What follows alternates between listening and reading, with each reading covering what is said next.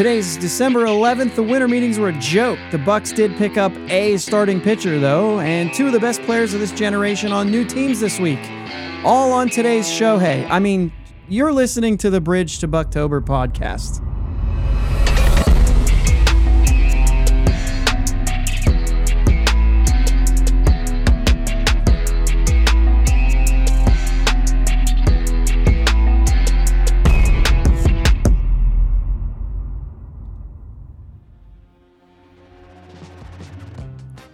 Yins, guys. Thank you for listening to the Bridge to Buctober podcast, where we talk all about them Pittsburgh Pirates and that.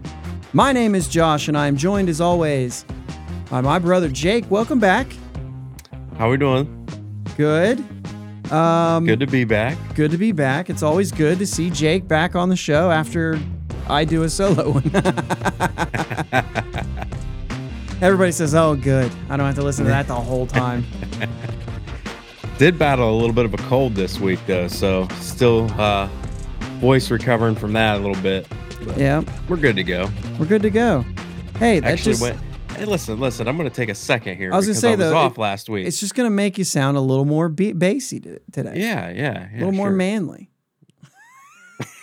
anyway, what were you saying? Anyway, I got to go to a Saints game today. First time going down to the Superdome today. It was pretty cool. Pretty Yeah? cool. Um, freezing in there. It's freezing. in a in dome? dome. So cold. Wonder if that's for Literally. atmosphere. literally was sitting in my seat like shivering. of course, we were right under the air duct.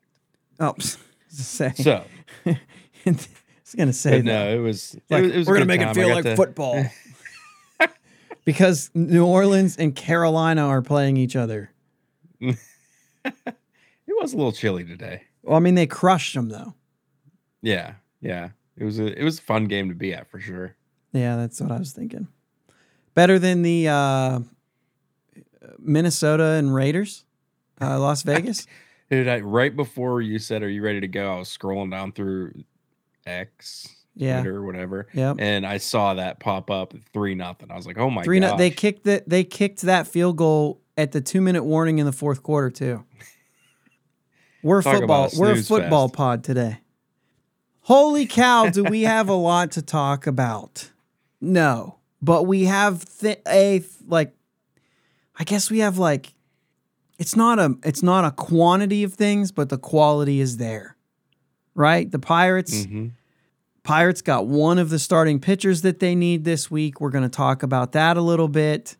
Um, the winter meeting stuff happened. It feels like it didn't. It feels like uh, ages ago that that happened. And um, the sports world in general, shocked this weekend. Just shocked. Um, we'll get into that shortly. Juan Soto, that's a th- th- dude. It's just hiding. We can't overlook that. That's a big deal. It is a massive deal. Um, we'll peek around at some moves, stuff like that. Um, I, you know what? I have things in the notes. You're looking at them. I don't know what order anything's in today. We're just gonna wing it. But let's start with Pirates stuff. Mhm. This is a Pirates podcast, guys. Stick around. We do have a lot to talk about. We are going to get into some of the deals that were made and maybe what impact those have on the Pirates. Those there are some relevant ones there, not like Shohei Ohtani. We are going to talk about the Ohtani deal though because it's baseball and this is a big deal and it- it's relevant to the sport and for sports fans, all sports fans. Yeah. Um, and so that you know we're we're going to talk about it a little bit.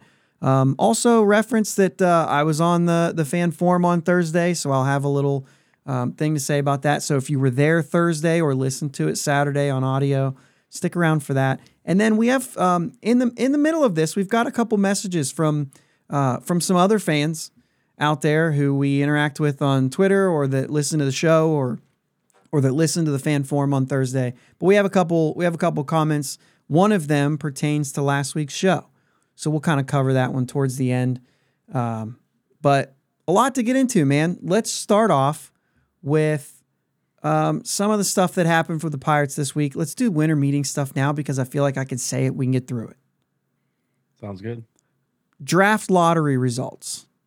Uh, we were we were supposed, according to records and that, we would have got the number eight pick. We got bumped down to number nine. Big deal, right? Right. Uh, Cleveland, I think, should have been nine.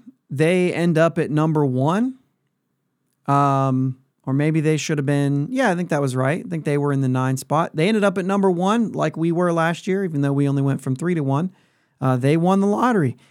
It's kind of weird to me that it's been Pittsburgh and Cleveland the first two years. you know what I mean? Just like right Yeah. here in this little nook. And the Reds went from 13 to two. That's also big That's real big. um, probably one of those reminders to the rest of us that all that the Reds are doing this offseason is kind of annoying. So, Yeah. um, also, I mean, good for them. You know what I mean? Like, whatever. You know, and I have a lot of Reds fans, uh, friends who are really pumped about it, and they should be. They Yeah, absolutely uh, should. be. Um, they also signed a minor league um Ben Heller to a minor league deal. We usually don't cover that kind of stuff, uh, but that's how quiet this week was. And then the Rule Five draft to kind of round everything out. They passed on the major league round, um, and we'll talk about that I think in a minute. And uh, they did draft uh, Seth Beer and I think three others in the minor league round. Um, Seth Beer does have a little bit of major league experience. This is where Josh Palacios was drafted last year. Just a little bit of a note. He plays first base. His name is Beer. I, he- he's hit two home runs in the show for Arizona, and I'm pretty sure one of them was like a walk off into the pool. It was like this incredible moment, right? Yeah. Yeah. I don't know. Anyway, um, we did lose uh, one kind of notable player is Dariel Lopez. We lost in the minor league phase as well. Um, and I know that a lot of people were upset about that. The last time he was on our list, he's on our list like before that, it was number 14.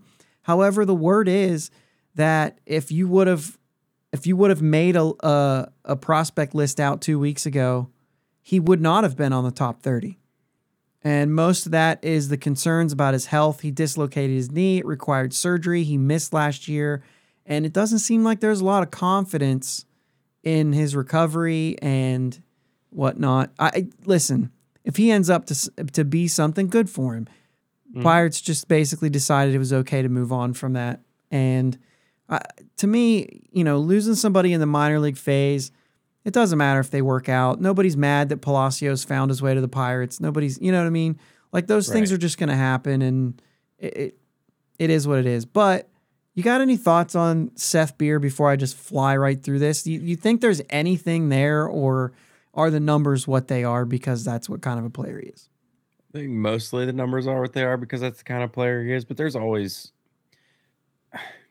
especially so, especially moving from organization to organization, there's always something there. There's something a little bit extra to that can be said about change of scenery, and it's not when we say change of scenery, it's not really scenery, right? It's the coaching around him. You hear a different theory that you didn't have before. That this new one might work. That's the kind of change of scenery that some players maybe this philosophy works better for that person. Hmm. Maybe he didn't have that theory before, but he's going to try it to here and it works. So there's always something there, uh, i- i- in my opinion. A guy who has been in the show, he's got a cup of coffee, Yeah. you know. So there's there's there's potential there for sure, and Okay. it's just another I- first base option. I think that it was interesting uh, that you said that. Um, I think there is something to a change of scenery. If you're if you've been around something for a while and it feels monotonous, that changing a team pushes you a little bit. But I like uh, I like what you said there. I, I think there's a lot of merit to that. It's not just the fact that you've gone somewhere else, but you're right. It could be something with the coaching. Um, imagine that when we're always upset about the coaching. Imagine that. Um, but you never know. So the most impactful thing that happened this week was the Pirates acquired Marco Gonzalez and cash from the Braves for a player to be named later or cash. Do you remember when I said we'll come back to past on the major league board around? Uh, we believe that I think I don't know if it was confirmed, but the Braves probably wanted somebody in the Rule Five draft, and we were well ahead of them. So if he was available, we were going to draft him and trade him as the player to be named later. Otherwise, we were going to send cash. So it feels like we're just going to send cash. I don't know. Now they could still come up with a player. These ones always scare me. I'm not gonna lie. A- And it could. I mean, here's one of the reasons why it, the only reason I would say why it could scare you. We're only paying less than $3 million for him. The Braves are paying like 4 million of his 12 and a half million. So first off, how weird is that to get a check from three teams every week, right? Right. But but the thing is is like that's a significant amount of money and I Ethan did some stuff if you guys are questioning and you don't and you don't follow Ethan Hullihen um, go follow him on Twitter and check out some of the numbers that he's run. Man, I got lost in all the things going on this week, but I believe there's only a certain amount of money we can send to them as cash since they sent cash to us. Hmm. So it's not like we're just gonna be like, oh well, you don't have to pay the four and a half million. I think we can't actually send all of that back. So I don't I don't really know, but check that out, read that if you're really interested. Um, but it could be it could be something that changes. I, if it's a player, you know what I mean. If it if it's going to be something that significant, I mean, if it's only going to be significant as a as a Rule Five draft, you know what I'm saying? Though it's not like we're going Right, to send him Henry right. Davis. You know what I mean? Right. So anyway, um, and they've also made moves after that. Let's get into some of the stuff around the league. Let's get into some of the stuff around the league. Let's stick on winter meetings, and then after we talk about this, we'll work our way back into some of the some of the rumors surrounding the Pirates, some of the buzz going around it, and some of the things that we've been talking about there. But let's cover some of this stuff around the league a little bit. We'll start with the Braves because of the Marco Gonzalez deal. The Braves acquired Jared Kelenic, Marco Gonzalez, and Evan White for a couple pitchers. We're going to try to get through these that don't really matter, right? Um, there's some money being transferred somewhere too. Um, the, it's it's the Mariners shedding money, is all they're doing. Yeah. Um, is it to sign someone else, or is it because they're losing a bunch of money on TV money? I think it's maybe a little bit of both. Um, it's certainly because they're losing money, or else they just sign somebody. Can't do it. Right. Can't do it. Of course, Marco goes to the Pirates the next day, and then Evan White to the Angels in another trade where the Braves got Max Stassi and then flipped Max Stassi to the White Sox. Holy moly, Braves, what are you doing? they're just they're they're and they're paying parts of these contracts because they've got payroll flexibility. And they're just dealing. I mean, this has been I just don't. I just don't understand what their move is. That's all. it's, they're just I don't understand. They're it. trying to get it down to a science, and basically they're like, "I want Kelenic," and they said the only way you get him is if you take these two guys, and they're like, "Fine, we'll flip them." but then they used another one to flip somebody, to then flip somebody. It's wild. Yeah. Anyway, the Red Sox trade Alex Verdugo to the Yankees for the Yankees' first big move. You could call it big. I think it'll be big. I think it'll help I think him it's big. um, for three pitchers, which is another thing the Yankees think about that. It's for three pitchers. Uh, Craig Kimbrel signs a one year deal with the Orioles. It's got an option for the following year. Uh, that's kind of big. Um, we'll go to the other one. Juan Soto and Trent Grisham traded to the Yankees for four pitchers and Kyle Higashioka. So now you're talking about seven pitchers gone from the Yankees just like that. Yeah. Plus two of their two of their starting pitchers Rule 5 draft. They're just getting cleaned out. You talk about possible regret. I mean, Juan Soto's a one-year guy. I think Grisham might be too. Yeah, and I think they're gonna. I think they're gonna try to lock up Soto. I can't imagine making that big of a deal, sending that many players, Yeah, but he's Scott Boras. Lock him up. He might not sign. I know So it's crazy. Yeah. That so that's one I don't want overlooked. I mean, Juan Soto is uh, possibly a better hitter than Ohtani. You know what I'm Just saying? all around. Yeah, A better hitter, like total hitter. total the- package. Yeah, than Ohtani. And you're saying, okay, we're going to talk a lot about Ohtani, but we got what we have to understand is he's a unicorn. He's unbelievable, but he's not the best pitcher in the league. He's not even the best pitcher on the Dodgers. He's not even the best hitter on the Dodgers. It's just the fact that he does so them so well Yeah, that it puts him into another category. It's it's Right. like you know how they say jack of all trades, master of none? He's not just a jack of all trades, but he's also not he's a master of both. He's just Yeah. not the best at both, right? And so I, it's not crazy for someone to say Juan Soto's a better hitter I mean, some people, Juan Soto's 25. and look what he's already done in this game. Yeah. He's got so much more left. I don't particularly care He's for gonna- him, but He's going to need to learn to pull the ball a little bit more. I mean, it ain't gonna matter. There's, you know what I mean. He he can go Oppo Taco there too. Well, he can. It's just not as easy as some of the other places he's yeah. played. No, I mean, and if he does, if he does learn to pull the ball more, well, it's not harder to to go Oppo Taco. Sorry, I heard what you said. Not, it's not harder. It's just easier to go to right field. Left field's not that deep either. Well, left center's deep. Left center, yeah, yeah, Yeah. But he, but the highlights that you see of him is hitting a home run in left center at Yankee Stadium. So those are the highlights when he hit his two home runs. The his when he was 19 years old, his first week in the show, he hit two home runs at Yankee Stadium. One of them was into left center at 19. So I think he's Oh, fine. I didn't say he couldn't. do it. yeah, I think he's fine. But if he learns to pull it, you're you're looking at a 40 homer guy. Yeah. You know what I mean? If he learns to pull it more often, the problem is, is he's a hitter. He doesn't Right. care about pull. He he'll care. pull the ball when you throw it in.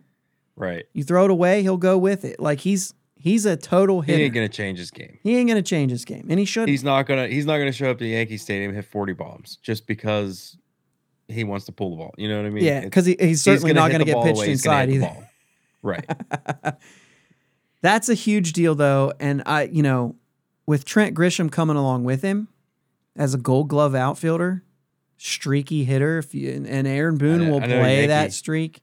I know Yankee fans are just waiting for Stanton to get hurt so that he can play center field, and not not Judge. Sure. Maybe Stanton goes down, Grisham plays center field every day. do they try to Judge move or- Stanton? I mean, they don't like him anyway. How are you going to move him? Pay most of the You're deal. gonna have to. Yeah, you're gonna have to pay majority of his deal. Anyway, let's move on. Eduardo Rodriguez signs with the Diamondbacks, four years, eighty million. This was the first one that I felt like, crap. Mm-hmm.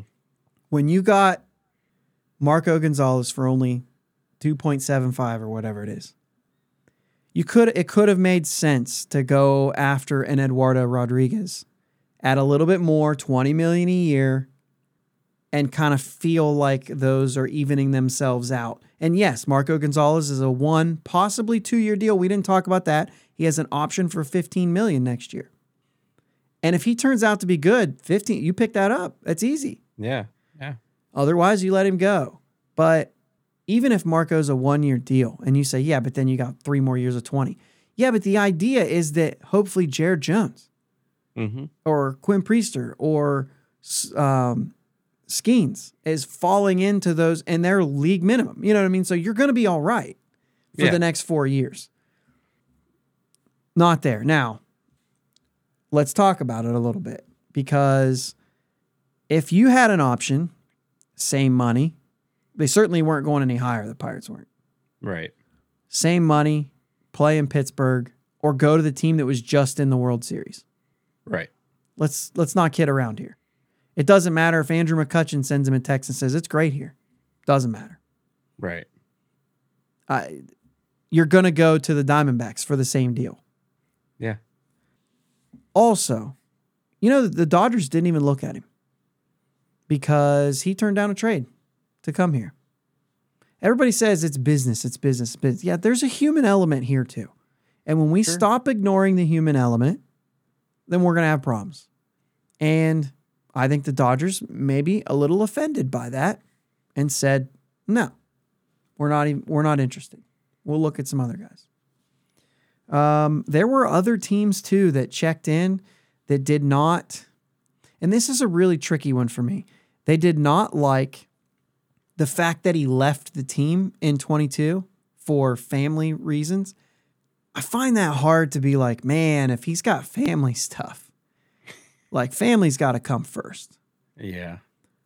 But there must be something about it.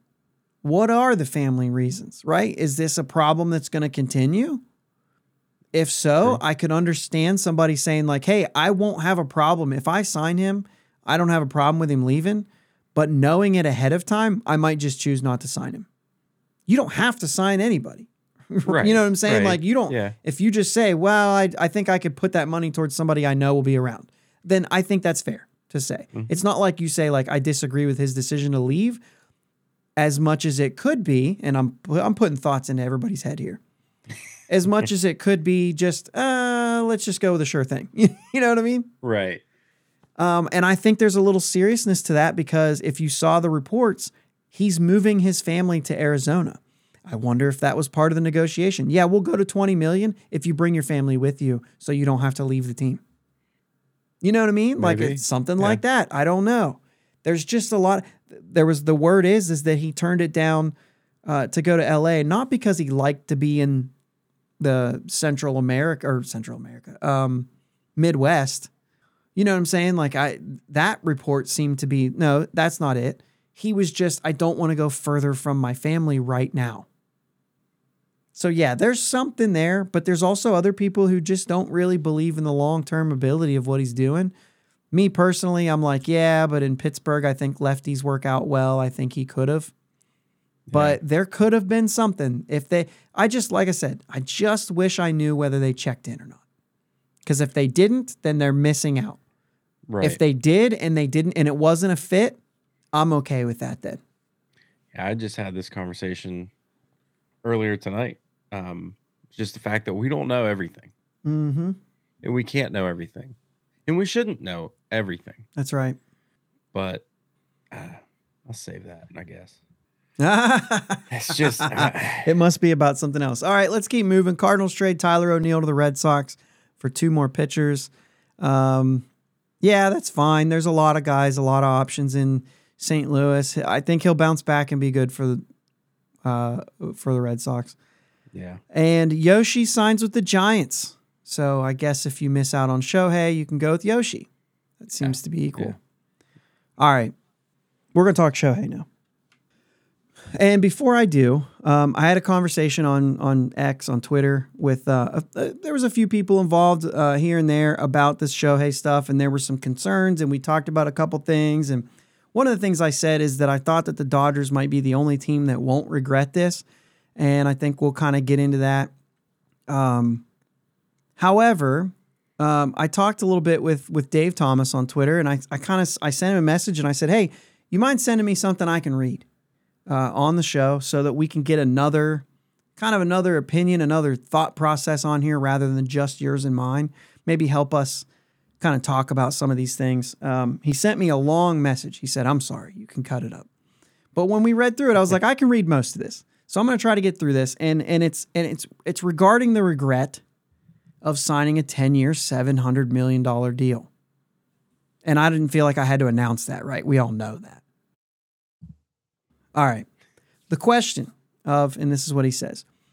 Um, I can say, this is his, his message. I can say that as, as a Pirates fan, I'm thankful they did not sign this deal, even if they could. Uh, if I were a Dodgers fan, I think I'd be feeling a combination of excitement and dread. Excitement to see what Ohtani could do in the Dodger blue, but dread when I think about how this contract will mature. Truth is, I believe that no team would have been willing to sign any player for this high of a contract for his offensive production alone. I think that's fair. Don't get me wrong, 40 homers. He lists he lists off his his uh, his statistics here. Um, he mentions his BABIP was 342, something we talked about on the fan forum on uh, on this week's show. If you if you if you had checked that out, you know. Um, and so he says he expects some regression, and his career numbers would prove out that about a 274 average, 366 on base, uh, still fantastic over six years. He's he's a fantastic player. It's it's really hard when somebody says anything that sounds like you're talking bad about him. It's like yeah, but we all know he's great. Like I've been very I've been criticized for saying just that I don't think that he's better than Babe Ruth. And then they're like, I can't believe that you're not, you don't think he's good. And it's like, that's not what I said. so anyway, um, and, and I don't think we're getting into that today either. But the point is, he says, I'll continue with his message. He says that Ohtani is getting the contract because he is elite as a hitter and a pitcher. The real issue for me is that uh, he is arguably at the peak of his career today. I think it's a good point. He might prove me wrong, but past 30, the body tends to physically decline. Not to mention, he just had his second Tommy John surgery. We know Ohtani won't pitch in 24. I believe he will regress offensively in 24. So does Fangraphs. Uh, he was also an elite pitcher in 23, albeit only 132 innings. Not really what you would call a workhorse. And we'll comment on these things. Uh, let me get through the message now. Um, add all this up, it's really hard for me to believe that the Dodgers will not be regretting this contract in the next five years. I'm speaking specifically from an on field baseball pers- perspective. We don't know what the deferment schedule is at this point, but we have to imagine that the last five years will be a bigger hit to their luxury tax calculation than the first five years. We'll get into that. The Dodgers won 100 games and finished first place in the NL West. Their lineup didn't need Ohtani to get to the playoffs. So, how much better does he help them? it's a great question. Uh, maybe he's the difference maker. Is it worth 700 million? Um, there's no different uh, than, yeah, this is no different. I'm a terrible reader, guys. I really am. This is no different than most long term deals, but this one is almost twice what the Yankees signed Aaron Judge to last year. And he thinks that that contract will have some regret. Um, if he provides twice the production over the first five years, I'll say I'm wrong, but I wouldn't bet on it. So thanks for the message, Dave. And I think that he brings up a ton of really good points. And there are some things that we will kind of cover as we as we talk about this. So, what do you have to say? Largest con- contract ever to a professional athlete. The former highest was 674 given to a soccer player named Lionel Messi in Spain. So, and that guy I think was like a 5-year contract. So he's just woo way up there. Mm-hmm. Um, but this one tops them all, right? Most reports say that most of the total is deferred. David, Dave talked about this. There was one thing here, um, and I'm going to go back to Dave's message real quick because he said we don't know what the luxury tax calculation will be um, in those last and first five years, all that stuff. So the way that this works, in my understanding, is that over the life of the contract, the total money is divided evenly. It doesn't matter what you make this year, what you make next year, what you make the year before you're a free agent. It is the same luxury tax hit every single year. So, for instance, we looked at Ke'Bryan Hayes before we hit record here, and he made 10 million, 10 million, and then 7777, and then a couple years of 8 million. However, his luxury tax number that gets reported is 8 million for every one of those years because it's an it's an annual average of the life of the contract. This one is different. The deferred money changes that in a way that he'll probably only get like 30 to 35 million. It does say most is deferred. Um I don't know like what most schools teach, but mine taught that most is more than half. you know, I mean most is the bulk. Right. So it's it, 35 is half. You know what I mean? So you're Mhm. you're thinking it, three 350 million. It's more than that that's deferred, is my understanding, and that Yeah. they did it on purpose for, um, for the ability to to still sign people, and that was you know that was what he said. It's a smart move for a player. He gets paid for a long time. We talk about Bonilla all the time. It's a smart move. It's a retirement plan, whatever you want to call it. Um, man, I get it, but I just want to interrupt you for a second. no, you please do. And I just think that if it's deferred money, then it should be the, the life of the contract. I mean, I'm sorry. If you're going to, let's just say you defer half of it. So 350 million. Okay. It should be a 20 year contract at 700 million. Call I it what it is. Deferred Well, but- money is deferred money. You're still paying the guy. He's still under. Yeah, but the contract, he only has to play for you for 10 years. That's the difference. The contract length that he's signing is 10 years. I'll give you 10 years. Right? After Yeah. that, th- then you might wait 10 years and then the payments start kicking in of the deferred. You know what I mean? Like Bobby Bonilla's Yeah. deal, I think, was he signed with the Mets. That wasn't his last team. But it was Mm-mm. five years or whatever it was, 10, five or six years or 10 years or whatever. After I retire, those payments start kicking in. Now, granted, this will 10 years. I mean, Ohtani's going to be 39. He's probably retiring. you know what I mean? Like, Yeah. chances are. I mean, I don't think he'll make it to 39, to be honest with you. I, I don't think it's humanly possible. I mean, he is AI, but I mean, I, I just don't think he'll last. Um, so I mean, my he my definitely understanding. won't be pitching that whole No, contract. th- he he might not pitch for for four more years, Jake. Right. Like he, he may never pitch again. We don't know. right. Uh, You really don't. Now, Tommy John's the second one, you can come back from that.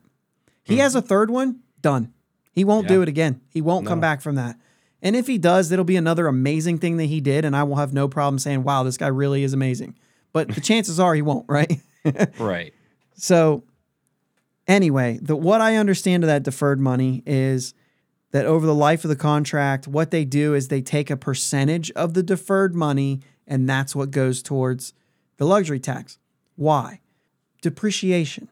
Because 30 million today is le- or is more money than what 30 million will be 30 years from now as far as value. So they include depreciation in there. My thought was that they'd only be on the hook for whatever they were paying him over the life Right. of the 10 years. But that's not the fact. They do take a percentage of that. I just assumed that whenever they started paying him in 20 years, they would also have to pay a tax. That would have to be included. Sounds like that's not included. Well, it would be hard to make that included because It's on the books, man. uh, it's on the books. It's on the books, but it's hard to say that that's included because you have no idea what the CBA is going to have then. Well, that's true. You don't know And- what the luxury tax is going to be. You don't. You don't have any idea what that. well, but we could be at a salary cap by then. yeah, we won't go there. I'm just saying it's possible. anyway, um, let me just say this: the amount of uh, of deferred money that this includes, that takes every other team out of the running right there.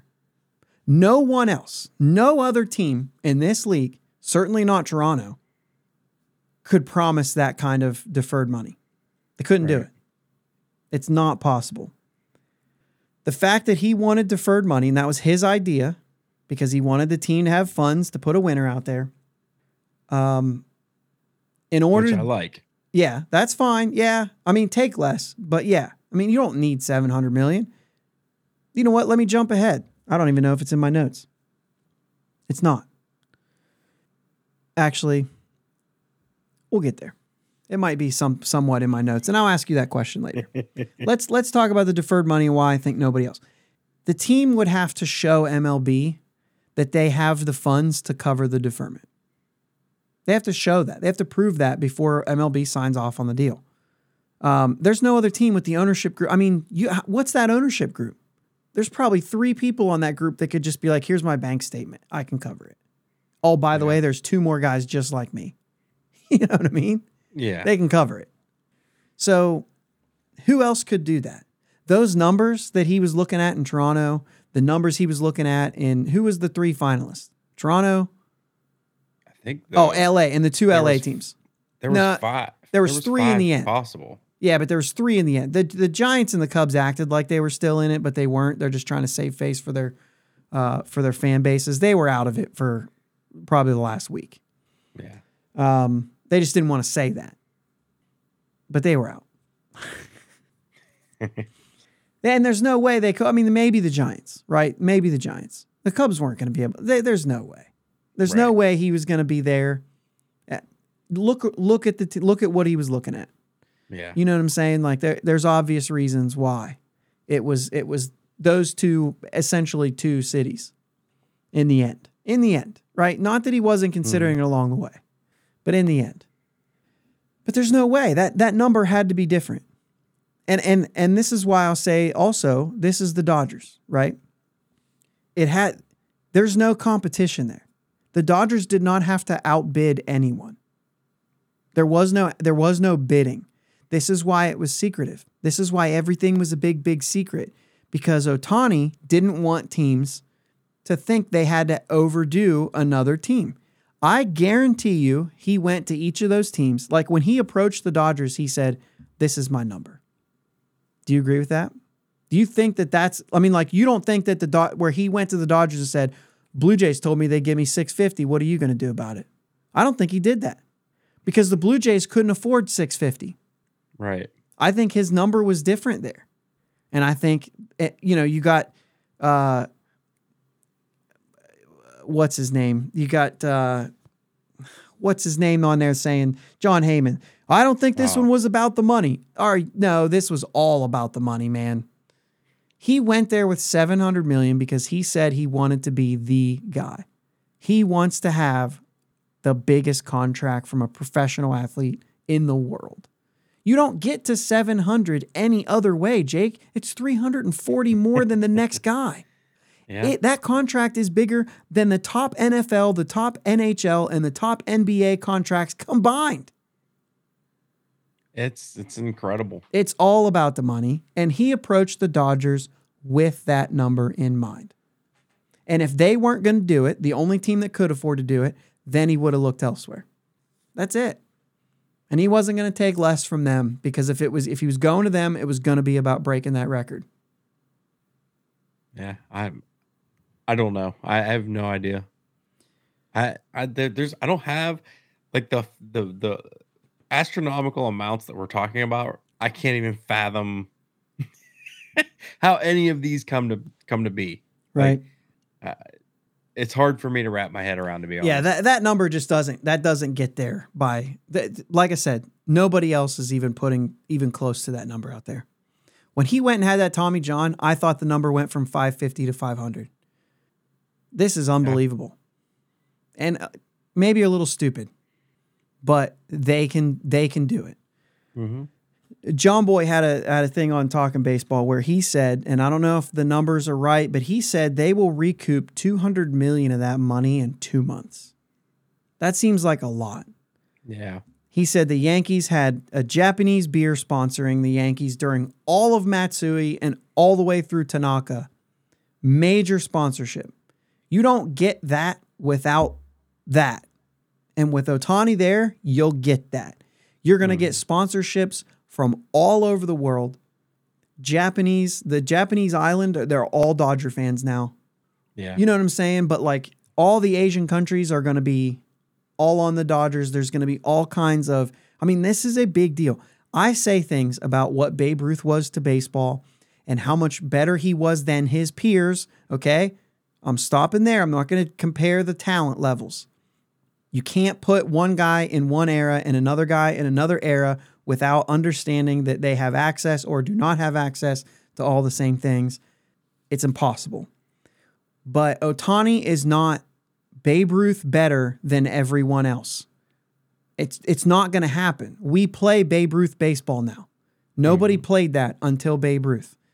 What he did for a sport, there was no internet, there's basically no like worldwide TV. And yet he sold out parks in in Japan and China mm-hmm. and in Europe. And you know what I'm saying? Doing these barnstorming tours that they made him stop doing because the whole world couldn't wait to see this godlike thing happening back then. It's unparalleled. I can find out anything I want to know about Rob Mackowiak right now, right? And that is not the same.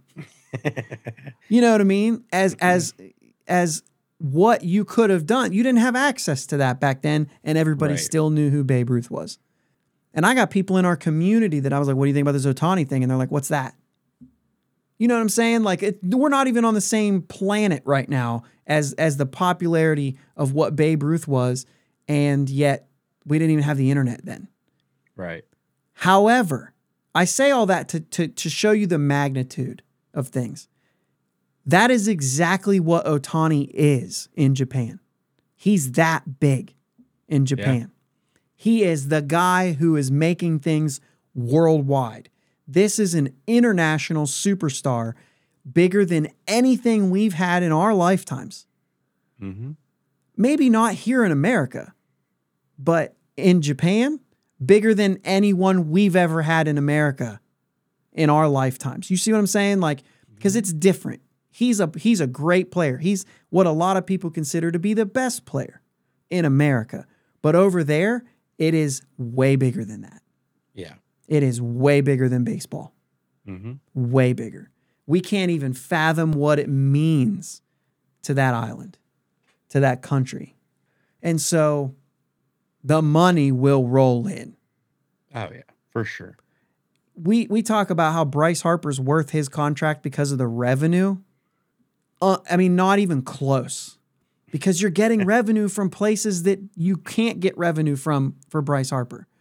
So anyway, I wanted to go down that path to show the magnitude of when you say no one's worth 700 million. On the field, you're 100% right. Somehow, I, I don't know if he's worth quite that much, but they're going to make a lot of money off of him. A lot. I don't know. Maybe he did reach a number where they'll actually break even. you know what I'm saying? Like, did he Yeah. actually get there? It's possible. It's that much money. And he's likely going to. Shohei Ohtani's never played on a team that finished over 500. That changes now. Mm-hmm. It, it completely changes. And if he would have went to Toronto, do you think that changes? You don't know. Yeah. Certainly, if he stayed with the Angels, we certainly don't know. Chances are he won't. It's a guarantee now. He'll finish over 500. Will he win a World Series? That's always up in the air. You don't know. The Dodgers have been the best team in baseball for how many years in a row? They've got one World Series, and it was in 2020, COVID year. Mhm. So you don't know. You'd like to say, sure, yeah, but they didn't win one when Corey Seager was there and and all those other guys that were there. They they've they've gone down a little bit. They're not as good as those teams right now. Right. I mean, I think they'll be tough right. to say, but It's tough because they're still good, but they don't have the pitching that those teams had. They don't have, you know what I mean? right.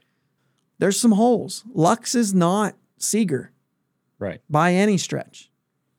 Anyway, um, I, to me, that was the demand from Ohtani. Um, what do we learn this week other than the reporters aren't right all the time? They're more concerned about being first than they are about being right. Um, does this move or does this signing move the needle on the market? I don't feel that it does. I think the only thing it does is, you know, it just kind of opens up the door for more things to start happening. I think most people were just waiting in suspense to see what happens with Ohtani. I not not that the Pirates were involved in Ohtani, No. I think they even they were like just interested to see what was going to happen. Yeah, I think And- that I think that the biggest thing is is like exactly what you're saying, but most of those top end free agents right now are all Scott Boras clients. You got Montgomery, you got Snell, you got Bellinger, you got Hoskins. I don't know who I'm missing. They're all Boras clients. Boras ain't going to sign until he's moved. Yeah, He won't do it. He'll wait because if the Dodgers miss out on him, he'll make sure he gets a little extra out of the Dodgers for one of his guys. Yeah. You know what I'm saying? that's true. If if the Blue Jays miss out on him, he's going to say, "Hey, well, you know, you missed out on Ohtani, but what about Bellinger?" Or what about if they want if it's a pitching side, which I can't imagine a team saying I want Ohtani for his pitching because that's un that's uncertain that he'll ever do it again. Um, right. Like I said, probably will, but maybe not for long. I think I think I said earlier that he's a unicorn. I think this contract's a unicorn. I don't think it's even going to be touched. I don't think it No. changes one bit. I think the next person that goes in to a to a room, if Boras says, "Yeah, but Ohtani," they're going to say, "Stop." You tell me what Bogaerts made. You tell me what Gerrit Cole made. You don't come in here with Ohtani. Right. Cool. You give me a comparable player, not cool. Blake Snell won a Cy Young. Cool. He didn't hit 44 home runs last year and in not even a full season. So right. he can, we can walk out the door with that number. Like you're not going to be like, well, if he got that, I, I expect Snell to get 400 million. It's not going to happen, dude. No. no, just stop. It's it's a unicorn. I I actually think the same about Counsell's contract. They're saying, oh, this was great for managers. I don't think it's going to matter. I think you shot so high. I don't think that. I think it's, it's going to change. Right. If you move something incrementally, it does have an impact. If you blow something out of the water by that much, it's a joke. right. You just can't do it. You just can't do it. You got anything else on Ohtani? Did we cover? Let's say, did we cover all of the things that that that that Dave talked about? Um, we talked about the the AAV and the CBT. It's going to be the same across the ten years. It's not going to matter. They may pay him more in different years, but as far as that tax threshold, it's going to be the same. Um, decline? Yeah, he'll decline. He won't be the same. He may not, like I said, he may not pitch beyond five years of this contract. I don't see how it's possible. He Yeah. whatever he's doing right now to pitch at an elite level, he gets hurt doing it. He's gonna have to stop doing it. And it's either stop pitching like you're pitching and pitch differently, or stop pitching. You know what I'm saying? Like, which is it going to be? Because you're not effective if you're not on the field. Right. And he's great when he's there, but like, obviously, what he's doing hurts. and you can't keep doing it. Right. Um, I agree. I think that if if he, if they win a World Series in the first five years, I still think their financial flexibility, they're not going to regret it because they have the funds to cover it. I think if it if it handicaps you, which it would, the Blue Jays, it's already handicapping the Angels with the, with the Rendon deal. And really, can Mike Trout stay healthy? He's lifting too much. mm-hmm. So I I don't know. A little sneak peek into what I why I think people get hurt all the time. Um, what else did we talk about, or did he talk about? So next five years, Hunter. I, I think he makes a good point about you know, um, is it the does Ohtani push them over the edge? That's going to be hard to tell.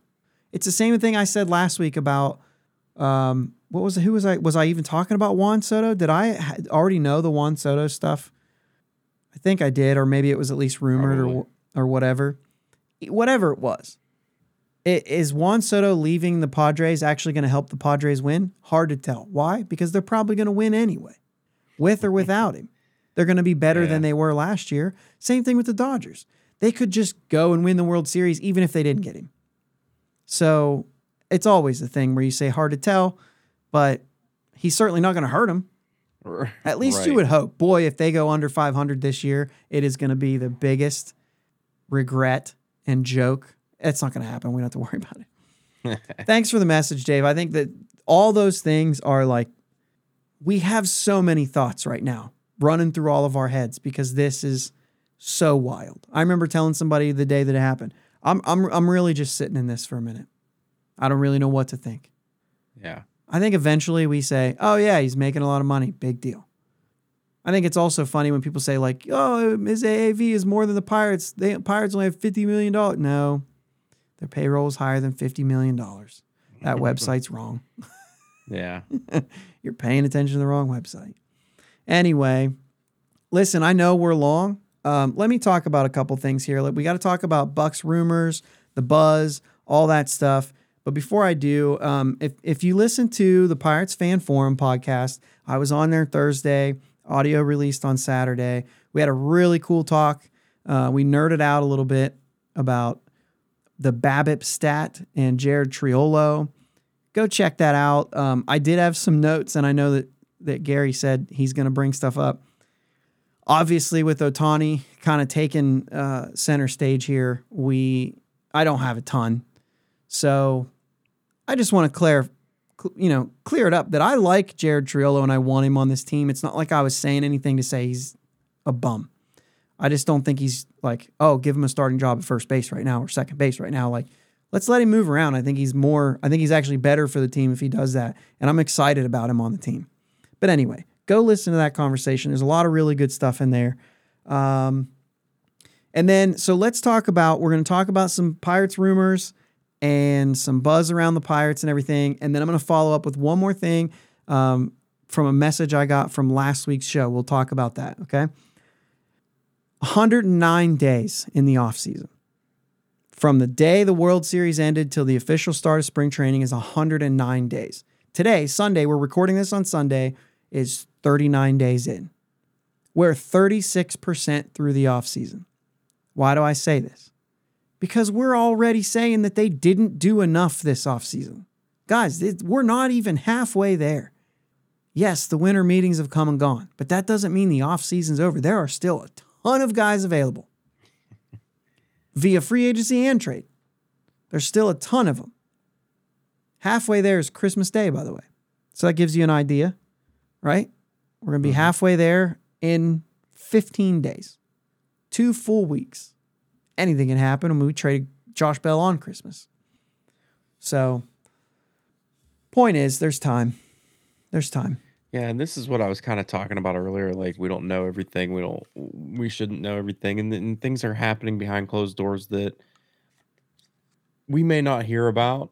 And if we think they're not doing enough, it might not be because we haven't signed anybody. It might be because things pens haven't been to paper, uh, things haven't been shed the light on, whatever you want to call it.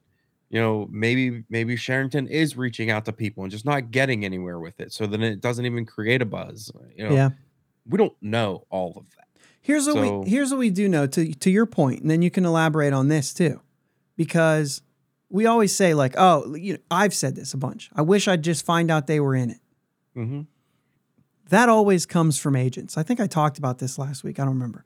That always comes from agents, and it's not going to be Ben Cherington saying, "Well, we- we've talked to this guy, we've talked to this guy." Sometimes it is, but if it's a free agent, and people say, "Well, if it's a free agent, then uh, those agents they would want to bring up that there are people interested."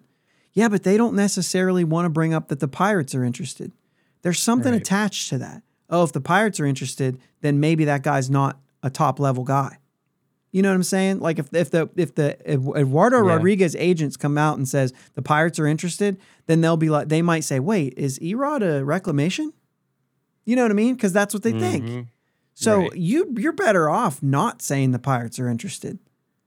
You know, because because that's not going to help you bid. Right. That's not going to help you get a higher bid. That's not going to help anybody feel a sense of urgency. If we hear that the Reds are interested in somebody, we're like, crap. We better we better get out there because that's a divi. But like mm. people I- just aren't afraid of the Pirates right now.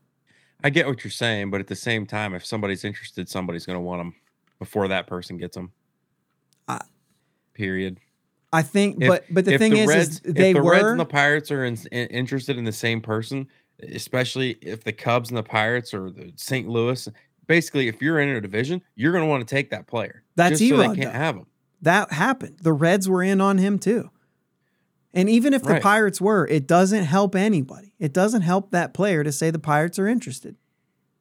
It just doesn't. It doesn't put any kind of urgency into anybody. It doesn't make you think, well, they're not going to offer enough money anyway. But it's not going to give a negative re- reaction either. Is, is basically, I don't think. Oh, is this guy maybe? A re-" no, your scouts have done their work. Okay, that's fair. That's a good point. So anyway, I like that point. Let's look at some of the things they could do. They're showing interest in Jack Flaherty. That has been rumored. This is good, right? You you said this right on the onset of the offseason. You said this is a guy they should look at. Yeah, So still young enough. Still young enough to figure it out. Sure, it's a one year deal, although he has said he wants. Uh, no, that's Giolito. If Giolito's not getting the money that he wants, I still think that he's an option. Obviously not tagged, but there's been some kind of rumors that Gio still thinks that he's up there, and everybody's like, ah, you got to show me a little bit first. so he might end up with one of those deals where it's like, I'm going to sign for what you want, but it's going to have incentives because I think I'm going to hit them.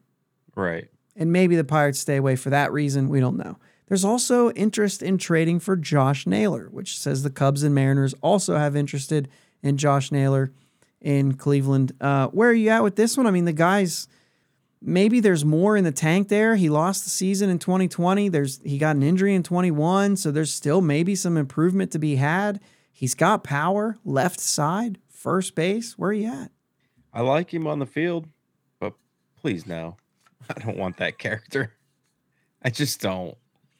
I don't know. The all his antics and just he's literally crazy, dude. Yeah, he's nuts. And I don't know. Maybe if he's on the team and I and he's hitting a bomb and being crazy, maybe I end up liking that. if you got an opportunity to go back and look at his highlight when he hit two home runs off the White Sox in that one game, and and he went berserk. Feed me. Feed me. They they they didn't they didn't want to throw whatever it was, and he was just and he went like he went full on like nuts in the Yeah. dugout, just going nuts. You would be dying of laughter.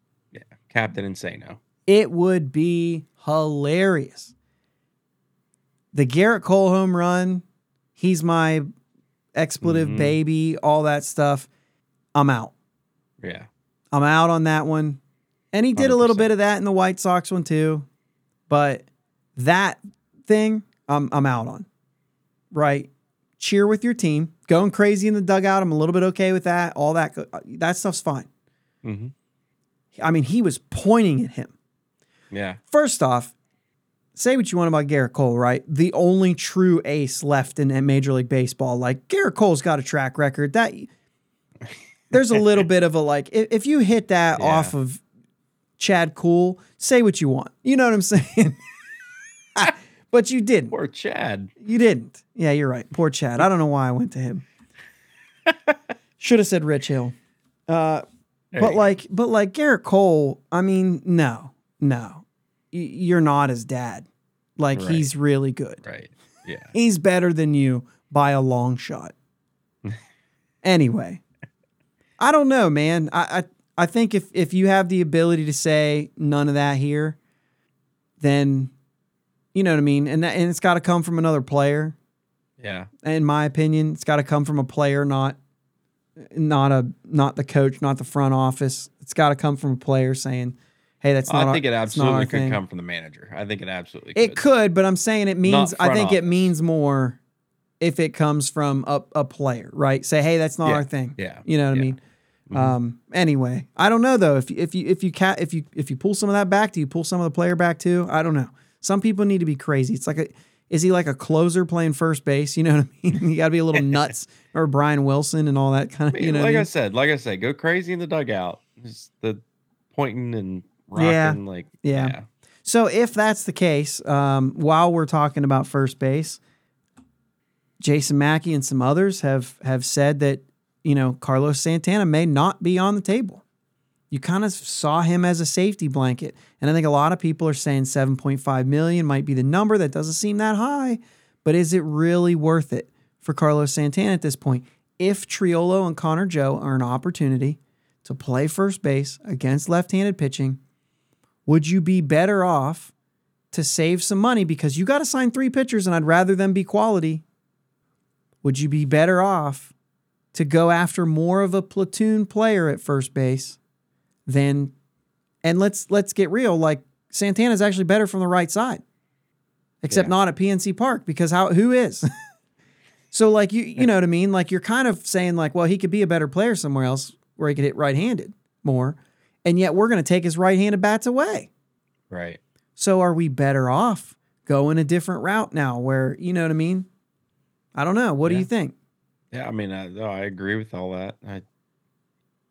It, it's, it's it's like I said. I I've, know. I've said about it as much as I can. Yep. Uh, Mackey also said if it was going to happen, don't we think it would have already? Yeah. And I think that's a really good Fair. quote. Let me ask you this. Could you apply that same logic to Andrew McCutchen? I don't think so. If it was going to happen, wouldn't it happen already? I think that I think that deal's already done. It just needs pen to paper, and Okay. And they're just waiting for the right time to just just have the roster flexibility. Okay. All right, we've got a little bit more left. We are at the hour um, roundabouts. We've got one more thing to talk about, and this is when I like to say, this is for the real ones. If you're still hanging out here, appreciate it. Um, we got one more thing to talk about, and it's just a follow up from last week. So if I don't go there this week, I won't go there. And so I want to make sure I bring it up because we did get a message from from somebody that you know that, that listened last week and, and had some comments, and it is a different opinion than mine. And so that's why I like to share these sort of things. This is a discussion. This is what sports are about. This is what baseball's about. We want to have discussions. We want to talk about things. Um, it's not like anybody thinks they're right and wrong, right? It's just opinions. And so some of you guys may resonate more with this, but I think it does give me an opportunity because I just kind of was going off last week. You know what I mean? It does give me an opportunity to kind of explain my side of things. So this message is from JB uh, at Jonathan Bayat, I think it is B A Y A T. Um, really enjoyed last episode. Thanks for putting these out. I wanted to offer a different perspective on your take regarding stats. In my opinion, what a player, quote unquote, was trying to do is completely irrelevant. The great thing about stats is they are best tool to unbiased analysis of performance and trends. Using average for modern players and on base percentage or OPS for previous generations gives us the best opportunity to know what was actually the best or what was actually occurring over the years. For example, they have lower batting averages because the modern batting philosophy is poor. I like how there's an opinion really thrown in there that it's poor. Um, and because pitchers now throw so hard, they're injuring themselves at astounding rates. I also love that comment. These trends have resulted in fewer hits, fewer runners, etc. It's critical we try not to explain away batting failures when what we need is a focus on changing the rules to correct the gross pitcher dominance. So this is loaded with kind of a, uh, he's got like a secondary point here that something needs to change because of pitcher dominance.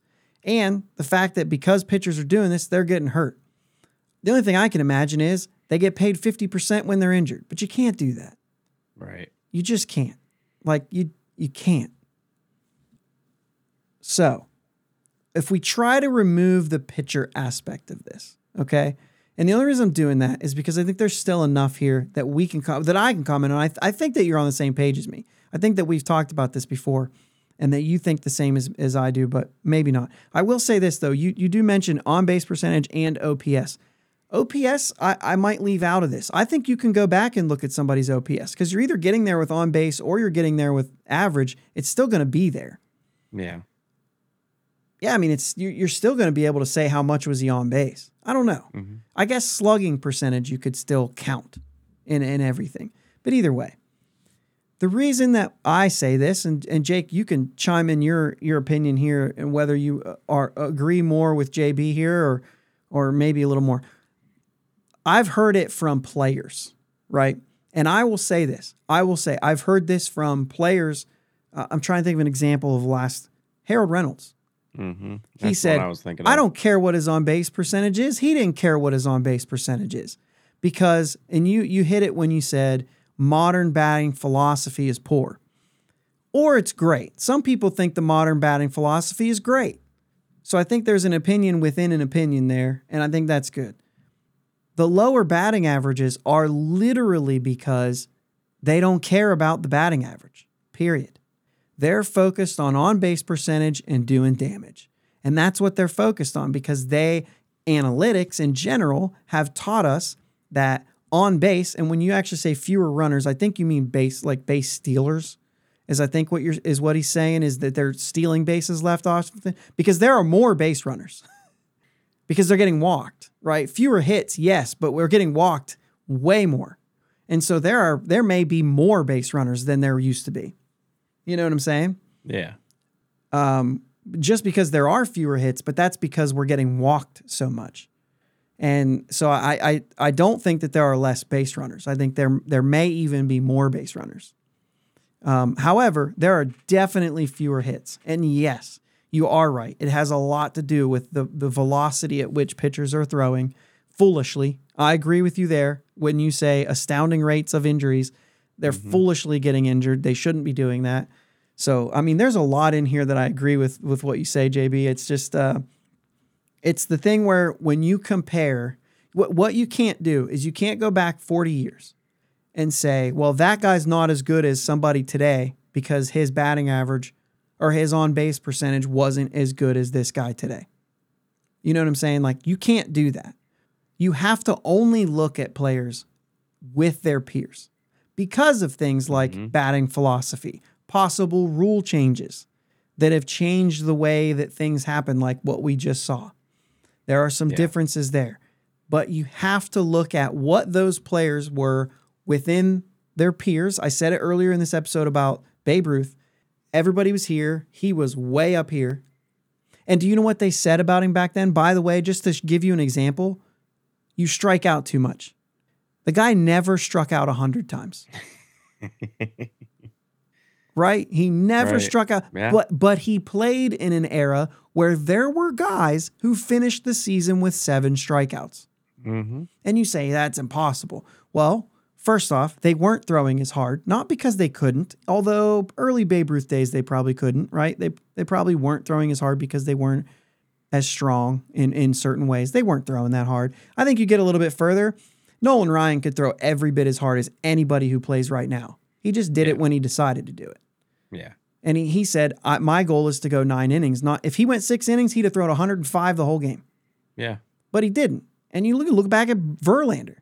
He threw mm-hmm. 93 in the first, he threw 100 in the ninth because he knew I want to last nine innings. But also back in Babe Ruth's day, it was like four man rotation. You threw 40 times a game, 50 times a, a, a season, I mean. Season. Yeah. And you expected to throw nine innings for all of them. Mm-hmm. So there was a reason why they weren't I don't think max effort in Babe Ruth's day, I don't think max effort gets you to 100, right? I agree with that. But I definitely agree with the fact that they weren't trying to because they knew they had nine. Babe Ruth, when he was with Boston in a World Series game, pitched a complete game, gave up one run in a 14 inning game. He threw a complete game. So, no, they did it differently for Yeah. different reasons. And the different reasons were they don't want to get taken out of the game, period. And they want to be able to do it three days from now. I wonder how many pitches he threw in that game. I could tell you. I'm not going to pull it up right now because of Right. our, because of our time. Um, we're gonna look later. We will. Um, the, the thing is, is like, they, it wasn't max effort pitches too. They would place things. They would throw a, a slower pitch to throw you off and all that stuff. But because of the slower velocity, those players would choke up. Babe Ruth used a 45 ounce bat to get the power that he had, right? And so The they would trunk. they would choke up on the bat a little bit more. But what they would do is they would have more control of the bat. And you know what? Mm-hmm. They were swinging at the first pitch if you threw it in there. And that's something we would never do today. We always take looking for a walk. That's why we strike out more. And we say that's okay. Because I'd rather strike out than hit a rinky dink ground ball to the second baseman because I just missed it and I didn't swing hard. Where back then they would say, I'd rather ground out to second than strike out. You know what I'm saying? Like, so you have to understand what's going on in the context of the game when that person's playing. The people in the 80s and the 90s, they didn't know how important on base percentage was. And and all the years before that. It was batting average was king. So when I got two strikes, I choked up and I tried to get on I tried to get a hit. I stopped trying to hit a double and started trying to hit a single because that was what was important. If I got to two strikes and I believed I could reach a pitch off the plate, I'd reach it. You know what I'm saying? Because I wanted to put the ball in play. That was important to them. Yeah, the fields weren't as nice back then. More chances for take a bad bounce. Yeah, and then get you a hit more on. it. opportunity to get base hits. That's a good point too. But but what I mean, but but the point of this is saying they didn't care about on base percentage, they cared about batting average. So judge them on their batting average. A guy who hit 250 in the 80s was not a good hitter. A guy who hit 250 now, you could say, well, what's his on base? How many home runs did he hit? He might be good. Is Kyle Schwarber a good hitter? Yeah. He hit like what, 201? Yeah, but he is a good hitter. His other numbers prove it. His OPS plus is higher than the league average. He was on base and he hit 40 home runs. He's a good hitter, but his batting average stinks. They don't care about batting average. right. Compare that to some of those guys back then, and you say, well, you know, this guy hit 280. Well, yeah, but 280 back then was a power hitter who wasn't care, who didn't have a high average. Well, maybe not. Maybe let's do 260, right? Because Yeah. 280 is still good, no matter what era you're in. But it's all I'm saying is that it does matter what the player's mindset is and what his philosophy is to find mm-hmm. out if he's a good hitter. If you got a guy that's up to bat and his goal is to have a high batting average and he falls short of that goal, he's not playing well. I don't care if he got walked because he didn't care if he got walked. He'd rather get a hit. I'll tell you, even when I was playing, and I graduated high school in 2001, the biggest thing we hated was when your high school used to say, What's the best kind of base? Free bases. Free bases. And everybody in our dugout were like, I'd rather get a hit. Well, you guys were a little bit ahead of us, maybe, because it did make sense to get on base. But we were just sitting there saying, I'd rather, I'd rather hit my way on. I don't want that mm. lousy. Well, I don't want to get hit by. Actually, I did like to get hit by a pitch because I was going to steal second, but but I was never taught to take pitches. I was taught to be aggressive and go up there and hit. You know what I mean? And so on base percent, I don't want. Wouldn't have the slightest idea what my on base percentage was. Nobody would have ever told me that. Nobody would have ever even communicated that. You know what I mean? It was mm-hmm. not a thing. So I wouldn't have even been keyed into it. Analytics have changed that. It is fair to say that because Schwarber hit 201 or whatever he ended up hitting does not make him a bad hitter to somebody who played in the 80s. You have to look at the big picture of things. And that's why we say it is irrelevant. Now, there's a lot of numbers that are relevant. That's why I love the plus numbers. Those plus numbers, OPS plus, that tells you what he was in comparison to the rest of the league for that season. For that season, 100 is league average. What do those numbers equal now? You know what I'm saying? Like Yeah. those are things. But either way, you're always comparing players to their peers, not to the way people are right now. Right. What do they say? Babe Ruth, when he hit it out of the stadium, it was a foul ball Yeah, I think so. for like part of his career. Also, by the mm. eighth inning, they were still throwing the same ball in.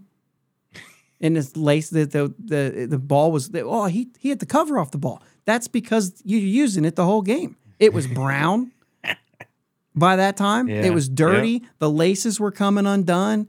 It was a sloppy ball that didn't carry well, and he still hit him out.